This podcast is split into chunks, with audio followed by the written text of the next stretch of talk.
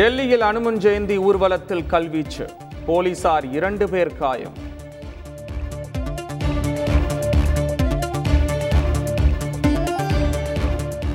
வகுப்புவாத மோதல் நடைபெறும் நிலையில் பிரதமர் மௌனம் காப்பது அதிர்ச்சி அளிக்கிறது.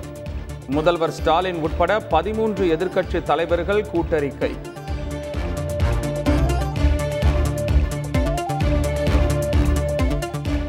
பிரசாந்த் கிஷோருடன் சோனியா காந்தி ஆலோசனை.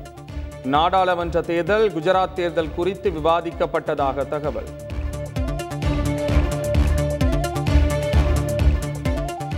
ஓராண்டிற்குள் ஒரு லட்சம் விவசாயிகளுக்கு இலவச மின் இணைப்பு வழங்கி திமுக அரசு சாதனை.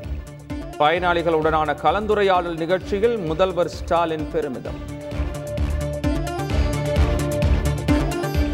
தஞ்சாவூர் திருவண்ணாமலை கரூர் மற்றும் காஞ்சிபுரத்தில் நான்கு புதிய மின்வாரிய மண்டலங்கள். முதலமைச்சர் மு ஸ்டாலின் திறந்து வைப்பு. ஆளுநரின் தேநீர் விருந்தை புறக்கணித்தது தமிழை புறக்கணித்ததற்கு சமம். முன்னாள் அமைச்சர் ஜெயக்குமார் விமர்சனம். திரை அதிகாரிகளுக்கு சசிகலா லஞ்சம் கொடுத்தது தொடர்பான வழக்கு. ஜூன் ஆறாம் தேதிக்கு ஒத்திவைத்தது பெங்களூரு லஞ்ச ஒழிப்புத்துறை நீதிமன்றம். தமிழகத்தில் அரசு பணி மற்றும் நீதித்துறைகளில் பெண்களின் பங்களிப்பு சிறப்பாக இருக்கிறது. உச்சநீதிமன்ற நீதிபதி சுந்தரேஷ் பாராட்டு. திருப்பதி தேவஸ்தானம் சார்பில் சென்னை தீவுத்திடரில் ஸ்ரீனிவாச திருக்கல்யாண உற்சவம். सुप्रतिष्ठितमस्तु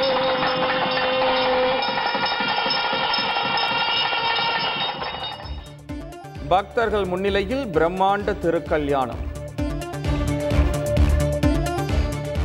சித்ரா பௌர்ணமியை ஒட்டி திருவண்ணாமலையில் குவிந்த பக்தர்கள் கொளுத்தும் கோடை வெயிலையும் பொருட்படுத்தாமல் கிரிவலம் பச்சை பட்டு உடுத்தி வைகை ஆற்றில் இறங்கினார் கள்ளழகர் கள்ளழகர் வேடமணிந்த பக்தர்கள் தண்ணீரை பீச்சி அடித்து நேர்த்திக்கடன்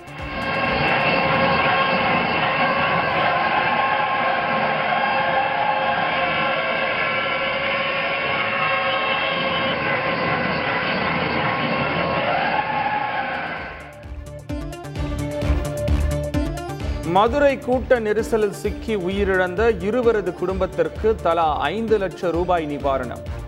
முதலமைச்சர் ஸ்டாலின் அறிவிப்பு.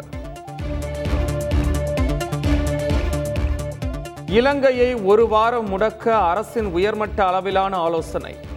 விரைவில் அறிவிப்பு வெளியாகும் என தகவல்.